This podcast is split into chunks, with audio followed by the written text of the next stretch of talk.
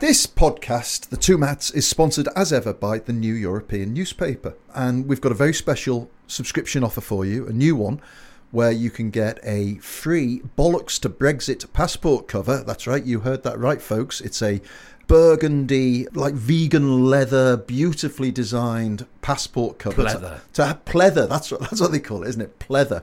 To hide your um, new British blue. The shame of the blue shame, the shame of the passport. blue passport. And you can get your free bollocks to Brexit passport cover free with a subscription to the New European from just one pound a week. So to take this fantastic offer, and trust me, if you like this podcast, you will absolutely love the New European. Go to theneweuropean.co.uk forward slash two Matts. That's the number two, M A T T S, and there's a link in the show notes. Since 2013, Bombas has donated over 100 million socks, underwear, and t shirts to those facing homelessness. If we counted those on air, this ad would last over 1,157 days. But if we counted the time it takes to make a donation possible, it would take just a few clicks. Because every time you make a purchase, Bombas donates an item to someone who needs it. Go to bombas.com slash ACAST and use code ACAST for 20% off your first purchase. That's bombas.com slash ACAST, code ACAST. Hiring for your small business? If you're not looking for professionals on LinkedIn, you're looking in the wrong place. That's like looking for your car keys in a fish tank. LinkedIn helps you hire professionals you can't find anywhere else, even those who aren't actively searching for a new job but might be open to the perfect role. In a given month, over 70% of LinkedIn users don't even visit other leading job sites. So start looking in the right place. With LinkedIn, you can hire professionals like a professional. Post your free job on linkedin.com slash achieve today. Hello, I'm Matt Kelly. And I'm Matt d'Ancona. And this is the two Matts for the week ending Friday, the 19th of January, with special guests Christopher Walken, Al Pacino, and Donald J. Trump, it says here. I don't know why. You'd have a That is- podcast. this will all work itself out. a I'm sure. podcast about two guys. Two guys. two guys asking for a cappuccino. I'm not sure whether that's Walken, Pacino, or Trump you're doing. It's all. I, I mean, they're all they all allied into one. It's a beautiful primary, beautiful primary. Two guys. No. One of them called Matt. yeah, brilliant. Brilliant Nikki, men. Nikki Haley, great guy. Terrible impressionists. Terrible impressionists. What do we? What did we talk about? What are we going to call the? Well, uh, as you can, episode? we're, uh, we're slightly suffering from Trump derangement Yeah. syndrome, listeners. That's a and- great title. Yes, and Trump derangement syndrome. Well, I mean, it, it, it's it's what the liberal side of the track is always accused of by the MAGA Yeah. faction. So why don't we embrace it? let's do that. Trump derangement syndrome. Okay, perfecto. This is the two Matts, episode twenty-nine. Trump derangement syndrome. Enjoy. Enjoy.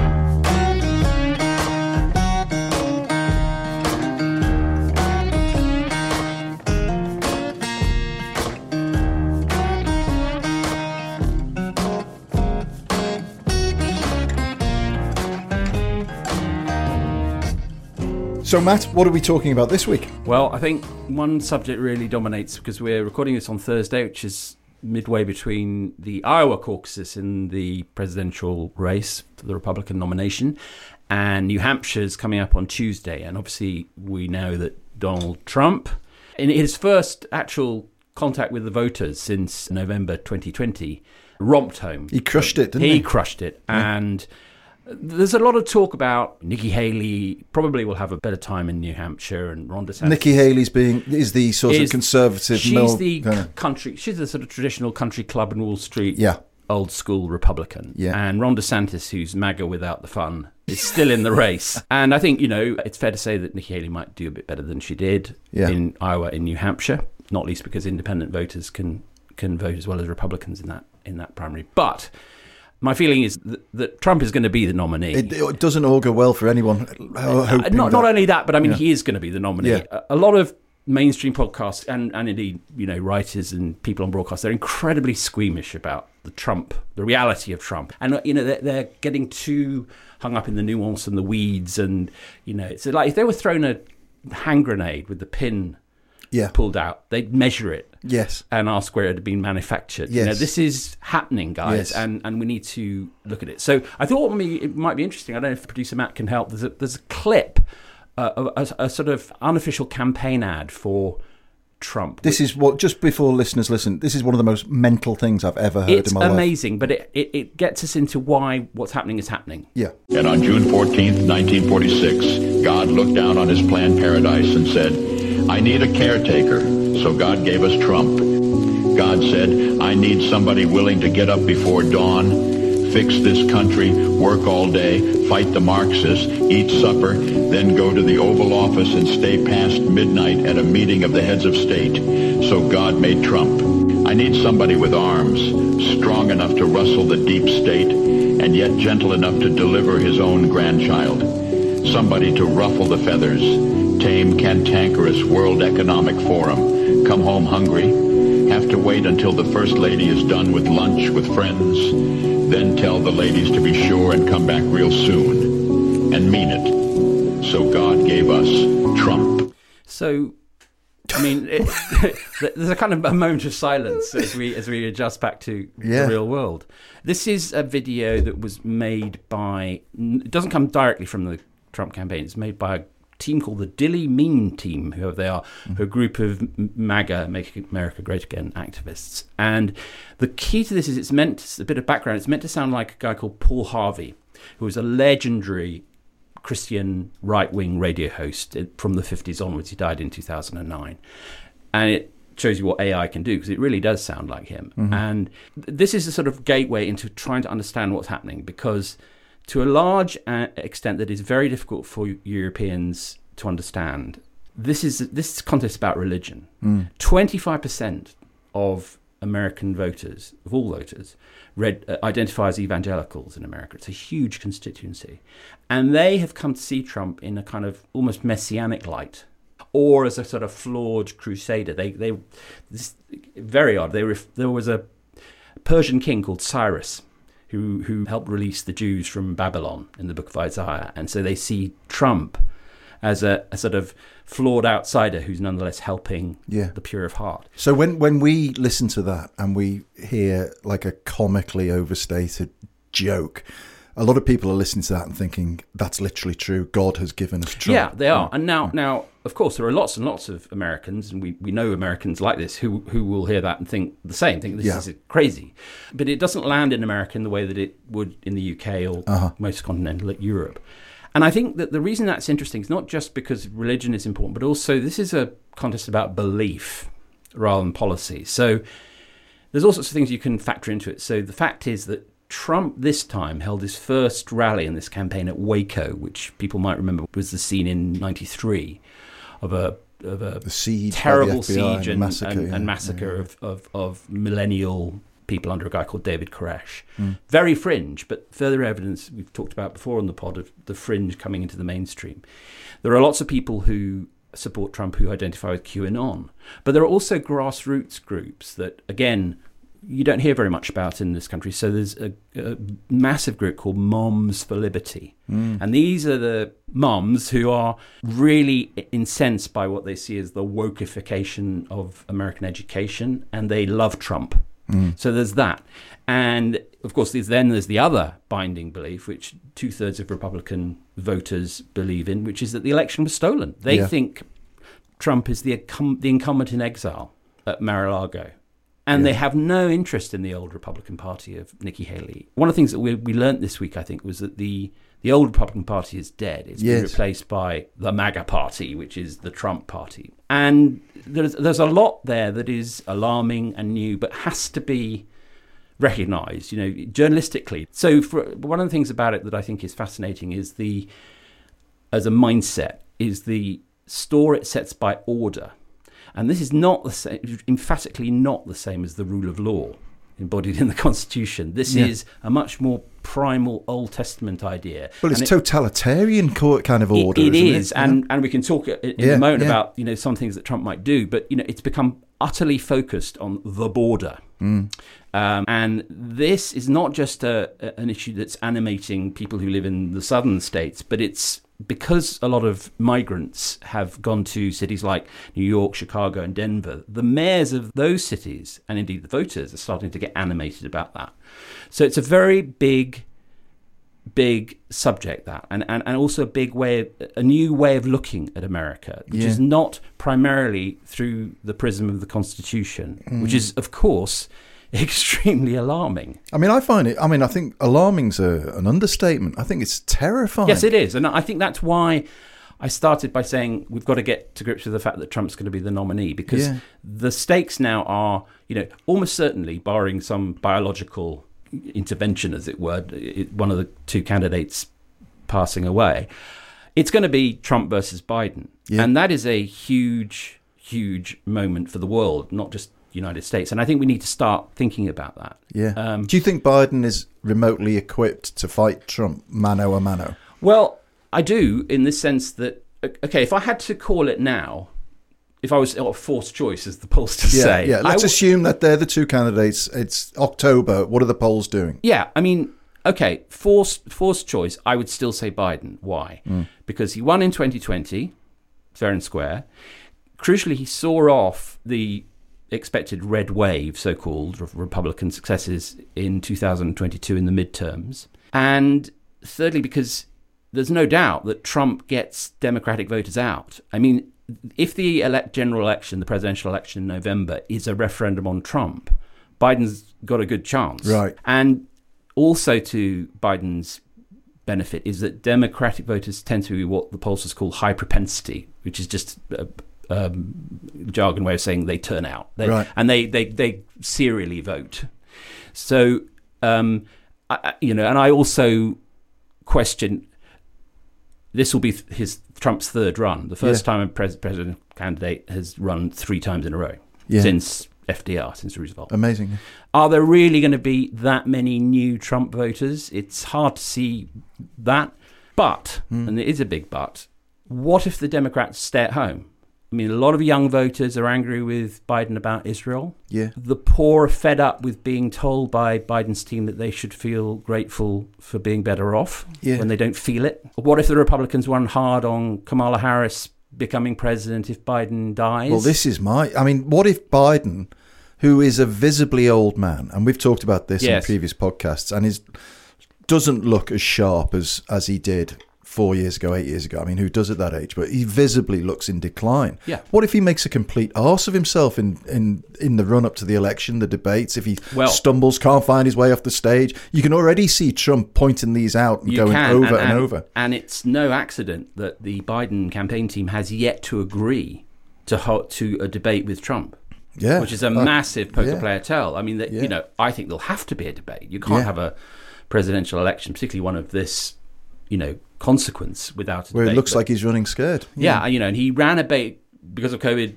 Biden ran what's called the basement campaign in 2020, and it worked. I don't think a basement campaign this time is going to work. No. You know, he's going to have to get out there. He's going to talk to people, and you're right. You know, he's liable to to make gaffes. He's liable to look pale and weak, and you know, stumble. And Trump has got momentum. You know, and he's an entertainer and a performer, and, and a, an entertainer and a performer with momentum is very dangerous. Yeah. And a final point to make on the sort of Biden's problems is that the biggest divide now in American politics is between graduates and non graduates. Okay. Graduates a- account for only 25% of voters. So that the, the Democrats have sort of become the party of university education, mm. which is fine, but it's numerically not enough. And then you get into other voters, and one of the most interesting things, and it's underreported, is there's a great Republican pollster called Patrick Ruffini who's done a, a lot of work on this, and it shows that the Republican Party is not only becoming the party of the poor, it's becoming the part. It's becoming quite multiracial. Now, I don't want to exaggerate this. I'm not saying that every person of color is going to vote for Trump. I'm not saying that every Latinx person is going to vote for no, Trump. no, no, but there are plenty. But of there them. are plenty Yeah, of them, Yeah. and and also as repeated polls have shown, young people, plenty of them are what you know is loosely called, lazily called woke, but a lot of them are also coming around to authoritarianism and a lack of faith in democracy. So all I'm saying is that forced choice, I would still say Biden, but Mm. there are lots of reasons to be concerned. Why don't well let's let's dig into the concern a bit because as you opened, the sentiment being that a lot of you know used the word squeamish about describing exactly what this man represents, and I think personally we've seen enough in the well, I mean, in over the last decade, but we've seen en- enough in the last two months to point to this guy and say, no, he's more than just a hardline conservative with a dodgy history. This guy has got a real authoritarian streak about him. Yeah. That that goes towards what you'd start to call fascism, you know, the way that he, he speaks. I mean, some extraordinary, outlandish outbursts. Oh, they're incredible. I mean, he's called. He said he was calling for the death penalty for the Joint Chiefs of Staff the other No, day. uh, You know, exactly. so, so one of the interesting things in this is that normal rules would say that uh, a twice impeached president who's already been found guilty of sexual assault Yeah. and faces 91 felony charges. which is quite a lot in It's- anybody's book, isn't it? It's a fair number. Would be just out of the picture. Yeah. I mean, it wouldn't even be an issue. But what's fascinating, you dig back into the polling, he was neck and neck with DeSan DeSantis, the governor of Florida, until the indictments began. Uh-huh. And then he shot ahead. Because he's brilliant at using the attention, isn't he? Exactly. But also, he's using the, the indictments as a metaphor Yeah. for the voters' sense that they are getting a raw deal and Yeah. being persecuted. That's it. Yeah. So he is presenting Biden as an enemy of US tradition, of the family, of decency. He's going hard on the idea that schools are filling children's heads with, Yeah. you know, transgender ideology and Yeah. critical race theory and all this stuff. It's a quite um, accelerated version of what he said in previous campaigns, which is they hate you, Yeah. but I like you. Yeah. I see you and I, look, I'm hounded like you. Yeah. You know, and he said he said this in terms in various campaign rallies. You know, it's it's you they're going after. Uh-huh.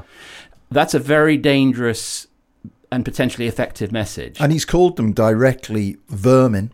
He said we're going to root out the vermin, and he's talking about mainstream people, but he's describing them in dehumanizing ways. Oh my God, I mean, you- he's calling them fascists. yeah. Now there's a, there's a, again there's a squeamishness about comparing contemporary politicians to Hitler or Mussolini Mussolini or and- yeah, whatever. yeah. But actually, you know, even he makes a joke of it. I mean, he Yeah, said he has said now repeatedly that he would only be a dictator on day one. Yeah. You know, he's as you say, they are po- talking about immigrants. They are poisoning the blood of our country. Yeah. That is overtly Nazi fascistic language. and they're talking about internment camps. They're talking about internment You know. camps and and shoplifters should be shot, Yeah. as you mentioned before. Uh, Drug dealers should all be executed. Right. You know, it's like I- he said to you know of General Mark Milley, who is Yeah. the former chairman of the Joint Chiefs of Staff, and I'm you know a really I hesitate to use these words because they they, they, they might sound tinny, but he's a great American, Milley, right? Uh-huh. He really is.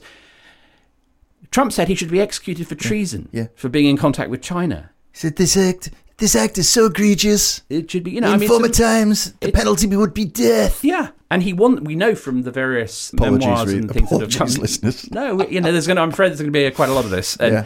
That Trump wanted the military to, to be, be deployed during the social justice BLM disorder of Yeah. the summer of 2020. You know, so that then you know appalling threats by the the Trump supporters to his enemies. Mitt Romney, former presidential candidate, this is alarming. Tells you so much. Mitt Romney has to pay five thousand dollars a day, a day for his security. Gee. So often as he received death Yeah. threats.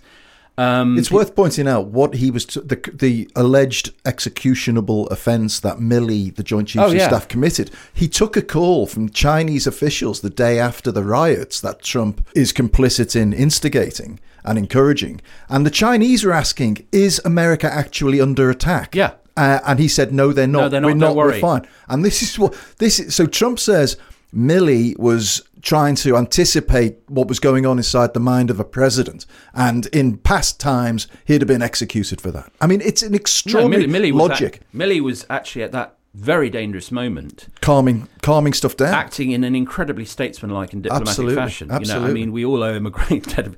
But you know, um, to go down, can carry down the list. Trump has already said he wants to send the National Guard into cities afflicted by serious crime. There's this big document that already exists called Project 2025, produced by Trump think tanks that would politicize all the middle-ranking federal civil servants, Mm. creating you know something quite close to an authoritarian apparat. It's very you know huge. He said he'll prosecute his political enemies, the Biden crime family. Yeah. He's we know already he made a lot of judges during his first term. We know that he's you know he, he would do even more in, in another term. Yeah. He has talked, he's denying it at the moment, but he has talked quite openly in the past about running for a third term. yeah, or even just staying in office. He must look enviously at Vladimir Putin. Right. And You know, say, and- well, why can't I do that? Yeah, You no, know, exactly. If So- the people want it. You know, Liz Cheney, former representative for Wyoming, and the daughter of Dick Cheney, who was no slouch when it came to you know being a tough right wing guy, Yeah. has now been expelled from the Wyoming Republican Party, and she says that America is sleepwalking walking into a dictatorship, Yeah. and I think she is she's onto something, and Yeah. It, it it's so easy to say. Oh, you know, you should take him seriously, but not literally. Well, you know, Yes, sort that, of. That was, I think, an, a permissible thing to say in 2016. But eight years later, Well, not- I- and I- after January the 6th, not so much. I read a piece by Christopher Browning in the Atlantic. Oh, yeah, yeah. Who, you know, is a very highly respected Hmm. professor of history and majors in the Holocaust.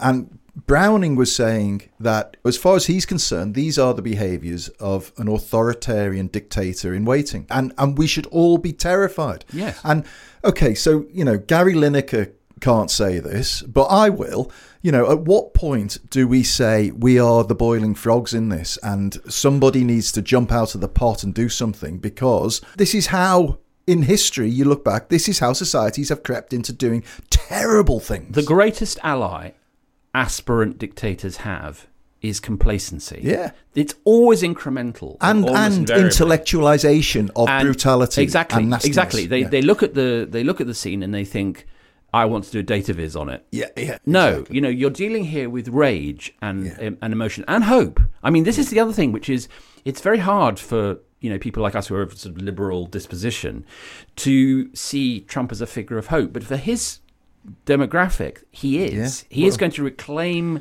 the republic for them. You know, make America great again. Twas ever thus. you It was make, ever thus. Make Germany great again. You Could know, have been a slogan in the 30s. a a sidebar to all this, which may not be a sidebar, is even if he loses, I was looking into where we are with the militias in America, and you you might you know you recall the Proud Boys and all these other groups were very important in the 2021 January the sixth riots. Well, there's a whole new. It, I wasn't aware of this iteration of militias called the Active Clubs. Have you heard of these? No. Okay, run run by a, a very dodgy guy called Robert Rundo, and there are at least fifty of them. It's like Fight Club, the um, the Chuck Palahniuk book and, and Yeah. very good uh, David Fincher film. They bring people in uh, on the basis of uh, mixed martial arts and fitness. God. So they say to to young white men, "Come here and we'll train train you in fighting," and Yeah. and then they indoctrinate them surreptitiously in white nationalism, what they call Yeah. white nationalism 3.0. When you put that together with Trump calling the January 6th convicts hostages, he calls them hostages, and the fact that a third of Republicans agree that, quotes, true American patriots may have to resort to violence in order to save our country, you have a very, very, you know, fizzle Yeah. brew there. Obviously, I'm rooting for Biden. But even let's explore that for a second.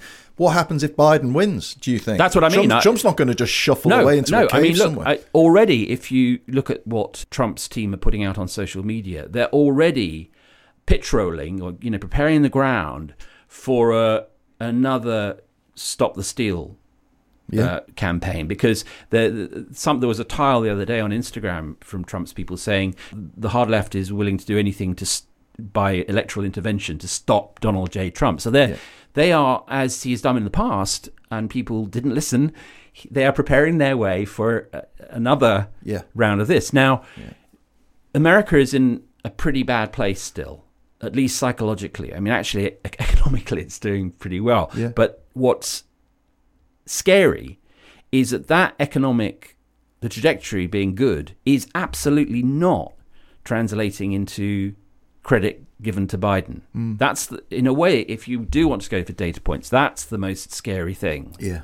Yeah. is that the incumbent president, who's actually been, you know, with barring the disaster of Afghanistan withdrawal and a few other things, you know, he's he's actually delivered quite a lot. So the things you would normally get you know, credit for, old it's politics, not working old anymore. politics saw politics as a branch of, as a branch of economics. It's the economy stupid. Yeah, so yeah, when yeah. when the economic indicators were doing well, parties would do well. Yeah. Or if they were doing badly, as in you know, it's the economy stupid was, was a 92 campaign slogan for Clinton, and it was you know it's not doing well enough, therefore time for a change. Yeah. So I think the biggest problem Biden needs a narrative, and I suspect his best hope is stop Trump. Yeah. The whole world should be Yeah, yeah, thinking yeah. in those terms now. Is is is a consolation or a silver lining or something to, you know, a straw to cling to? The fact that Trump is such a singular individual that once he's gone, in No. whatever way he goes, you don't think so? Not at all. This is the beginning of something new. I mean, I I did a column last year about Vivek Ramaswamy, who who threw in the towel after Iowa and backed Trump. And you know he's under forty. He's the first millennial Republican candidate, and he is batshit. I mean, he's a he's a tech bro. You know, very very wealthy investor, who I think did this in order to establish himself as a national public figure. But he is America first. He is MAGA. He is full of conspiracy thought theory talk. You know, this is the future. Hmm. Even if Trump dropped dead tomorrow, of course, you know they they would struggle because you always need a particularly movements like that which are personality cults you, you know you need another guy but the idea which was very prevalent after Biden won in 2020 which was that's it it's all over it's fine Trump will fade from memory he'll go to Mar-a-Lago and die at some point yeah but actually Trump is a symptom of something very deep and very worrying and not I'm afraid just in America you know this is this is right of centre politics for the foreseeable future. Yeah. And if you don't want that, which we don't, Yeah. particularly the sort of nationalism of it, Yeah. you need to get the measure of that. Yeah. I mean, I, I think a lot of what's being written about this is just content rather than journalism. You know, it isn't really interesting how well Nikki Haley now does in New Hampshire. There'll be a lot of coverage of it. She'll probably do better than she did in Iowa, and everyone will say, "Oh, it's a race." It isn't. Move on. You know, you, Yeah. sometimes you have to acknowledge that the thing you don't want to happen has already happened. Yeah. The big battle, and it's a battle for the world because if Trump wins, it won't just be America, it'll be international trade, it'll be the Middle East, it'll be Ukraine, it'll be China, it'll be climate change, Yeah. it'll be NATO. Everything that we Yeah. care about on a global scale will be suddenly up for grabs. One of his three-word campaign slogans is "Drill, baby, drill." Drill, You know? baby, drill. He's, you know, that when he was asked about the being dictator for one day Yeah. gag, the two things he said he would do is mass deportation, closing the border on this one day, and the second was drill, baby, drill. Yeah. So he's Get as much oil out the ground as fossil possible. Yeah. fuels and xenophobia. So that's a pretty big signal. I mean, I Oh, think. boy. so I think. I mean, obviously, all that, all that is depressing, but I think the only way of moving forward is to take it on the chin Hmm. and move forward on that basis. You know, the worst thing that people who are interested in the future of America and therefore the future of the world, because it is still the, the only superpower, this is going to be it's going to be Trump versus Biden. Yeah. And you have to keep that in your head. And one more thing, if our listeners are interested in, in the religious dimension, there's a fantastic book which came out late last year by the Atlant- again the Atlantic's Tim Alberta called The Kingdom, the Power and the Glory. Yeah. Which just tells you everything you need to know. It's Brilliant. a fantastic primer on the, the oddity and weirdness of this. Brilliant. Well, we'll put a link in the show notes. And while I remember, I must thank all of those who wrote in offering uh, venues for the two Matts It's, live. it's so good, isn't it? yeah, no, I mean literally Thank dozens and dozens of, of offers of school halls, church halls. We and- can't wait. So we'll get back to you all this week. I'll write back to you all, but it'll take us a little longer to plan our, our kind of tour of Britain. But we're coming. Tour, we're coming. uh, tour t-shirt, I think, as well. we need a tour t-shirt. no, Yeah, s- no sleep till Highbury. no sleep to Rotherham. Okay. See you in a few minutes. Thank you, folks. Thank you for listening to the Two Matts podcast brought to you by the New European. Um, the New European is the paper standing against the kind of right wing nationalistic, corrosive politics and media that we've seen drag this country down over the last few years. And if you want to do something positive about the state of the nation, then support our independent journalism. And you can do it for less than a pound a week. For a pound a week, you get all of the digital offering and our great new app. But for another pound, you can get the newspaper delivered every single week straight to your door. And that's a saving of more than 75% on the cover price. And it's the best way to support what we do. So please consider subscribing. Just go to www.theneweuropean.co.uk forward slash two Matts. That's the number two, M A T T S. There's a link in the show notes, and it'll be the best spent pound a week you make this week In this year of all years, in this year of all years. go for it. It makes sense. Hey, I'm Ryan Reynolds. Recently, I asked Mint Mobile's legal team if big wireless companies are allowed to raise prices due to inflation. They said yes. And then when I asked if raising prices technically violates those onerous two year contracts, they said, What the f are you talking about, you insane Hollywood ass? So to recap, we're cutting the price of Mint Unlimited from $30 a month to just $15 a month. Give it a try at mintmobile.com slash switch. $45 upfront for three months plus taxes and fees. Promo rate for new customers for limited time. Unlimited more than 40 gigabytes per month. Slows. Full terms at mintmobile.com. Hey, it's Ryan Reynolds, and I'm here with Keith, co star of my upcoming film, If, only in theaters, May 17th. Do you want to tell people the big news?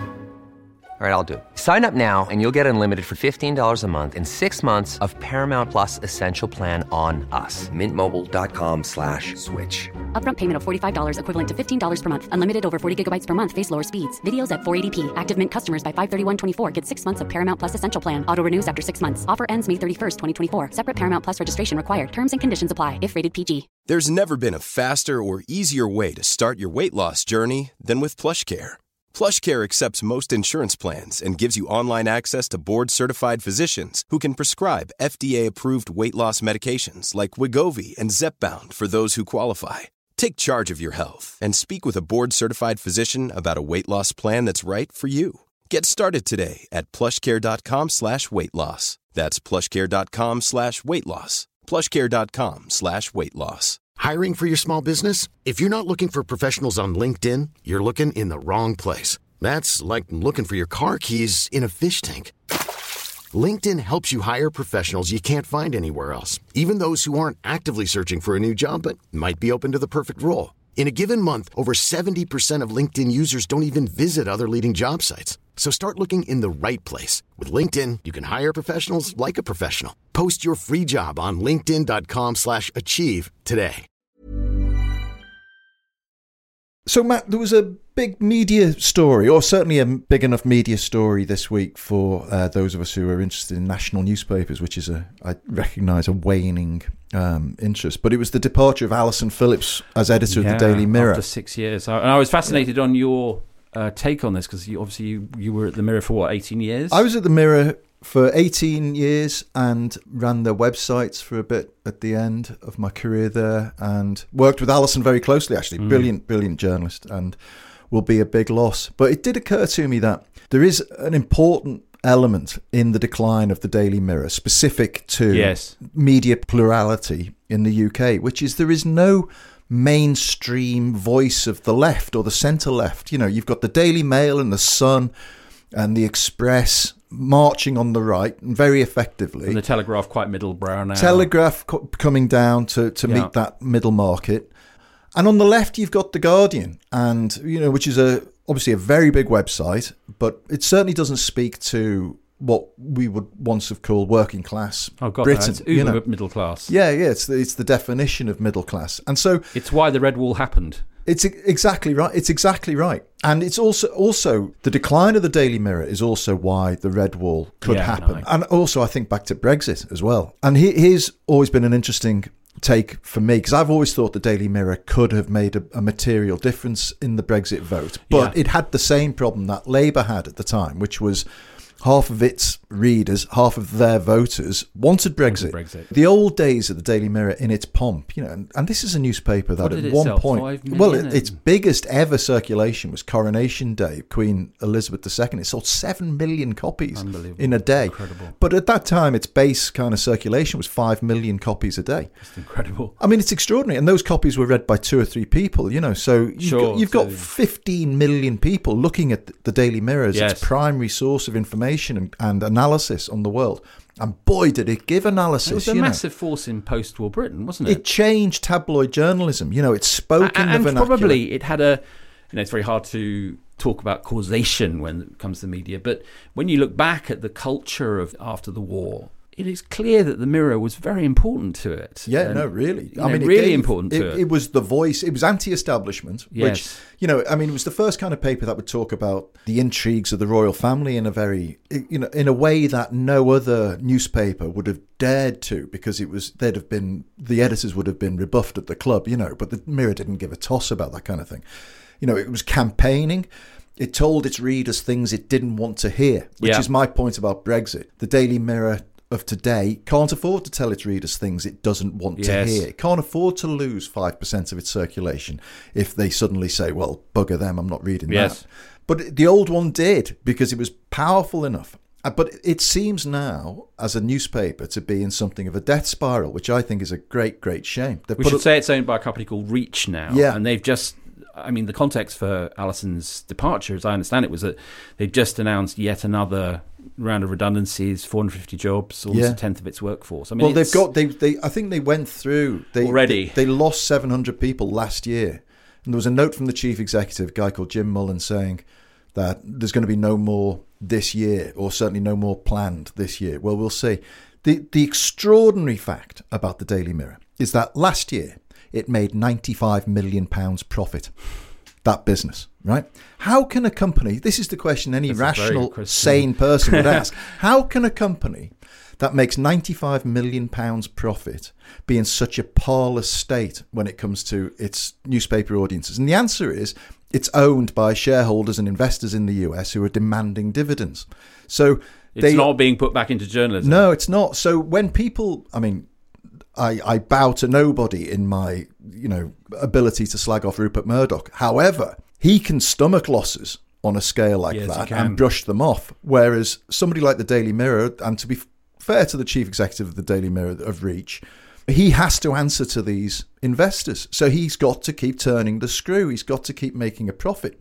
The crying shame is that without that popular voice, the mass market, the vigorous popular journalism, but explaining the world in a in a, a position that we'd probably recognise more than perhaps the explanation given by the Daily Mail on a daily basis. For sure. Without that, it's going to get worse and worse, and the and, and the views will swing further and further right. incredibly bad for democracy when Yeah. a title like this declines. And also, there's a horrible irony, isn't there? Which is we're probably, it would appear, on the brink of massive election result, which probably will lead to a Labour government, Yes. uh, in which Yeah. the Daily Mirror ought to be an engine of critical dissent, Yeah. pushing Keir Starmer Yeah. the right way. Uh, you know, making trouble, but but but basically becoming, you know, one of the hubs you have to read every morning because Yeah. it's the government. In other words, it should be the most relevant title in the marketplace. Absolutely. In that, in that, and and yet you can bet your life that Keir Starmer's comms teams will be more interested in appeasing and con- cajoling the Daily Mail and the Sun. Oh, yeah. Than they will worry about cajoling the Daily Mirror Yes. because it's become an irrelevance. You know. and I think there's a, that's a mistake. Uh, Yeah. But I, but I, you know, it, it is understandable given the steep decline in which at least the the the, the ownership group is Yeah. is, is in. It, Well, it- the other interesting side to this story is how much the Mirror Group, the whole reach, bet on page views as a metric. Yes. Right. So let me just explain that a little bit. The New European, for instance, is only interested in people who buy our newspaper or subscribe Subscribe. to our website. You know, pay us money for what we do. Right. Yep. The Daily Mirror, the Liverpool Echo, all of their local titles, Manchester Evening News, all of these formerly huge, important titles within their communities are reliant on people clicking on their content on their mm. website and selling advertising on those articles that they click on. And so they are focused exclusively and openly about driving more and more page views. And of course, what people will click on is not necessarily what's important to their Yes. community. And know. also, they they are therefore at the mercy of the big tech companies. Hundred. This is the point. So they've lost forty-eight percent of their page views over the last year because Facebook decided not to serve. It changes the news anymore. algorithm, it less news, and that's a disaster for So can advertising you, revenue. Can you imagine being in a business Yeah. where you're at the mercy completely of an almost whimsical decision by another platform altogether? I'm sure it was whimsical. And suddenly you're staring down the barrel of a crisis. You can just imagine Zuckerberg and his cronies sitting around saying, Yeah. "Is news interesting?" So now you've got the situation where you've got all of these websites, and the, and the and Reach is the second biggest publisher of of digital content in the UK, second only to the BBC.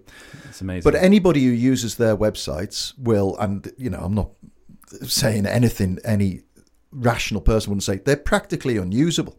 You know, because they're so full of adverts yes, no, everywhere. abs- absolutely. There was a story that the former chief editor of the Daily Mirror group, Lloyd Embley, threw his mobile phone against a wall and smashed it because he was trying to. He was so frustrated at trying to use his own website, and it was so littered with these, these pop-ups and it, it reminds me of um, old internet actually in, in the Yeah. sense that it's a forest of, of disruptive ads and disruptive and yeah. you think is the article over am Yeah. i you know it, it's a Jumping around terrible user yeah. experience but I, I you know i I'm really sorry about Alison Phillips going, and I really hope that. Well, actually, what I hope is that the, the, the Daily Mirror finds a, a better proprietor. Yes, no, Um, totally, and I, I'm sure it will. I mean, it can't get much worse than being owned by American institutions, and Yeah. But I, I also I, I have to caveat the whole conversation by saying that when I joined the Daily Mirror in 1996, I can remember Anne Robinson. Remember Anne Robinson? Yes, of Who course, was yeah. a fa- who in her time was a great Daily Mirror journalist. Hugely influential. And I remember her criticising the Daily Mirror of 1996, saying, it, it, Oh, yeah. you know, so there is Journalists, always always, an element. journalists Of, are natural declinists. They But- always say it's not as good as it used to be, but sometimes it's true. I think now the opportunity for that paper to be a really important part of public life in Britain has flown, and that's a great. That's sadness. a real sadness. Yeah, that yeah. really is. I mean, that's a proper loss, and it's very hard to get back as Yeah, well. yeah. you'd need,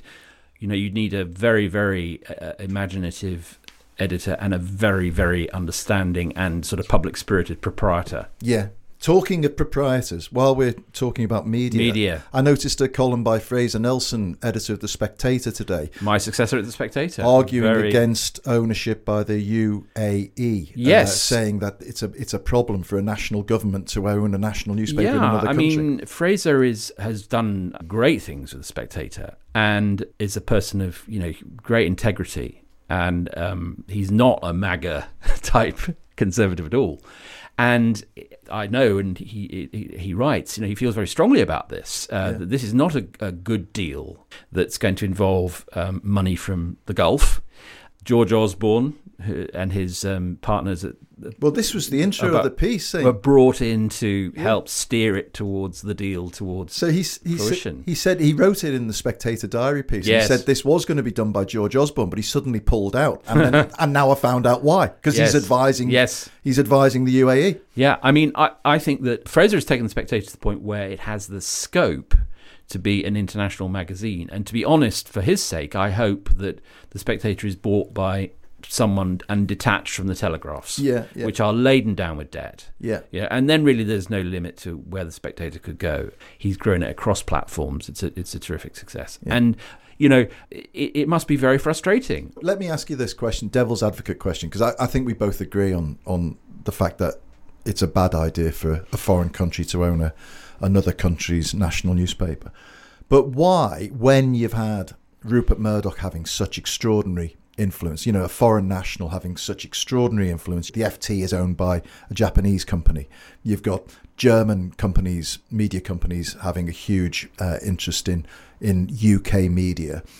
If the UAE money is kept at arm's length, But now, th- now we're okay. at the bone. There, okay, yeah. and also, you know, and this is not meant to be in any way a, a sort of judgment upon the region, but there is a difference between an American citizen like Murdoch, for all his flaws, owning the Times and the Sun, and the culture of the Gulf becoming an element in the ownership of a right of centre newspaper group. Yeah. It, there just is. Yeah. And we may get squeamish in pointing this out. And of course, you know, you don't want to in any way appear racist or Islamophobic. But, you know, there is no doubt that the, uh, the any arm's length agreement that, that is signed Yeah. by Gulf actors is not Yeah. going to be worth the paper it was written on. I mean, they're talking about an independent advisory board. Well, you know, Murdoch had one of those at the Yeah, Times. it worked, you know, it worked away around that I mean, that easily, you know exactly. So I, I think that this is a really interesting test case because the Barclay brothers, or the, the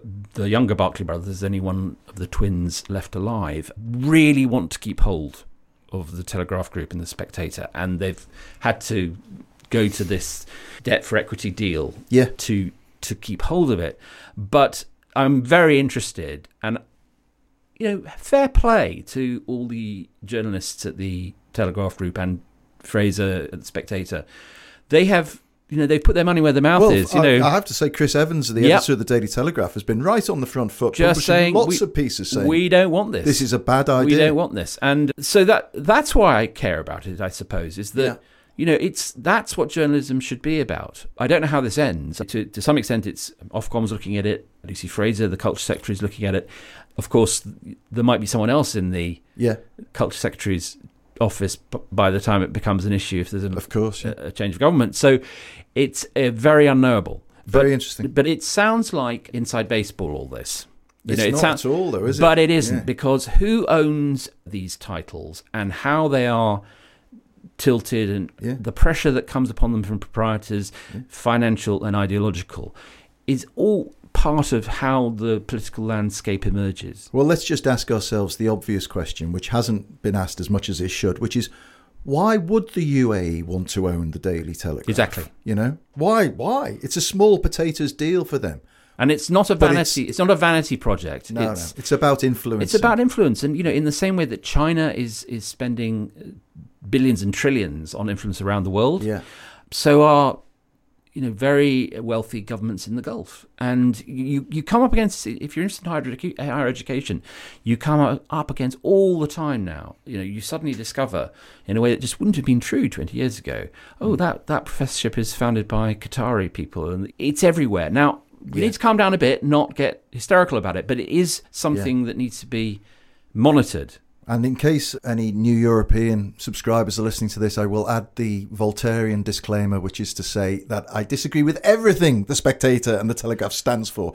But I'm glad they're there Yeah, and, and- they're part of the look, mix, and they should be. We are we are the duo that went to Jordan Peterson for Yes. work, right? it's part of being a journalist. I mean, this is one of the things that I, I I regret a little bit about the spirit of the age, is that of course we should be reading the Spectator Yeah. and the Telegraph, and when Yeah. the pieces are well written and Yeah. interesting and there's good scoops, admiring them, and you know it, this and it cuts part- both ways, and it cuts because, both ways. Because, you know, uh, this may surprise people listening, but I get more messages from people uh, like competing newspapers about how well we're doing at the New European. Oh, yeah. and, they're encouraging and they and they love that we're doing well. So you know, There's a, there's a there's a crucial thing which I hope, and I think it's better in this country than it is in America, which is there's still a sense in our trade of being journalists first and ideological crusaders second. Yeah. So ditto, you know, I Yeah. get lots of people Yeah. saying, "God, it's going well, fascinating. What's it like? Tell Yeah. us the news." You know, so